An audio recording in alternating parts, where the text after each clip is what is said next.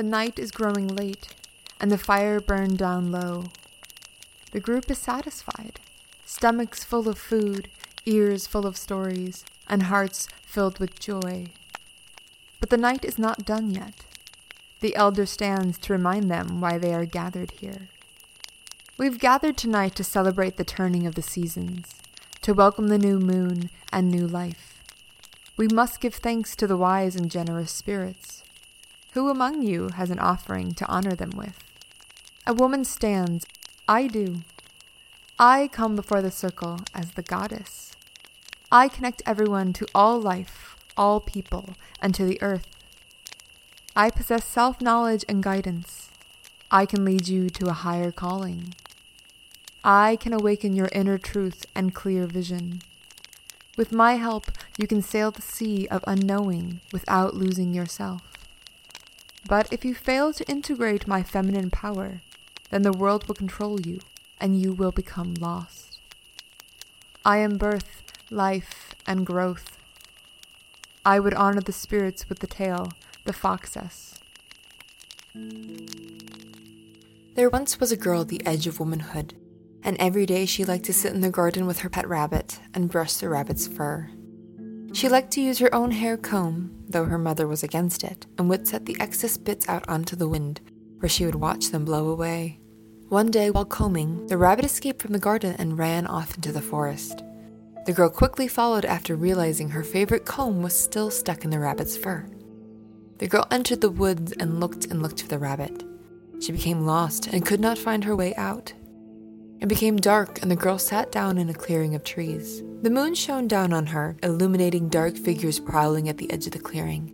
A black wolf emerged from the trees, and five more joined him, forming a ring around the girl. The girl tried to yell and waved her arms frantically, trying to scare them off, but it did not deter them. They crept closer, silently, teeth bared and intent clear in their eyes. As they poised to leap at her, the girl saw a flash of fur, and a small white fox stood between her and the wolves. The fox flicked her tail at the girl, who proceeded to climb onto her back. The fox was small, but as she carried them away from the wolves, she grew larger. Or perhaps the girl grew smaller. The girl closed her eyes and clung to the white fox, her face buried in the fox's back, the smell of the woods and animal scent filling her senses. The fox ran and ran, and as she ran, the air grew colder. The ground became covered with snow. The trees became heavy with frost and icicles. The girl clung tighter to the fox and gained warmth from her, save for her feet, which bled three drops that fell into the white snow. The girl's hair and eyelashes also turned white, whether from the cold and snow or from the close proximity to the white fox, who can say? The white fox brought the girl to her den. As the girl surveyed the dark burrow, the white fox stood and became a woman. She was naked except for a white fur cloak on her back and hair that stretched to her ankles. Her eyes were slanted and her face made of sharp angles. She was beautiful, but had an odd way of moving, a slyness of motion and a grace that most humans never possess. The foxess made a fire and cooked the girl's stew made of wild rabbit and squirrel. Once the girl was fed, the foxess took the fur cloak from her back and laid it down for the girl to sleep on. When the girl woke in the morning, she was resting against the white fox, and the fire was gone. The fox would never again change into human form. The fire would never reappear. But neither were necessary, for the girl watched how the white fox moved and hunted. The girl learned to navigate the forest, how to find prey. As she stayed with the fox through the winter, her own hair, now white from the journey away from the wolves, grew long and thick. As she became acquainted with living in the wild, she learned to shapeshift four legs, her hair wrapped around her to become white fur.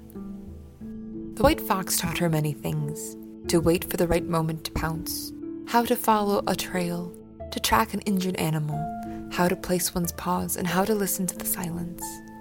The girl learned and embraced, making her own first kill, tearing into red, raw flesh.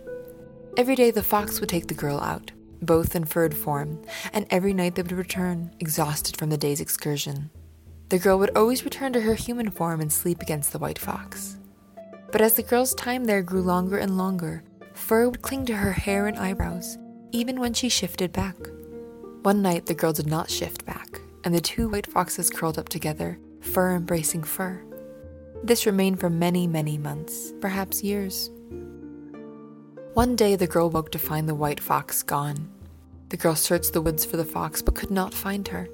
She roamed the forest, still in furried form, but after weeks without a sign of the white fox, the girl gave up the search and dug her own den to live in. She tried to live alone in the woods, hunting and tracking, but after a few more weeks, the girl found she no longer desired to stay in the wilderness. She returned to the white fox's den and changed back into human form, now a woman. Her appearance had changed in some ways. Her face was much more lean, her body molded with muscle from her time in the woods. When she changed, her hair was still white and long, but now it was made of fur. Her eyebrows were fur as well. Taking a knife, the woman cut her fur from her head, rolled it into a pack, and journeyed home. Later, the woman gave birth to twins, and when they emerged from her womb, their hair was also made of fur. The woman cut the fur from their heads and stored it away. She would teach them to run in the forest when they were older, using their fur hair cloaks to shapeshift. When the woman had grown old, she left her children and went deep into the woods. Some say she found the white fox again, Others say she took her place, guiding tamed and lost women, reintroducing them to the wilderness in their hearts.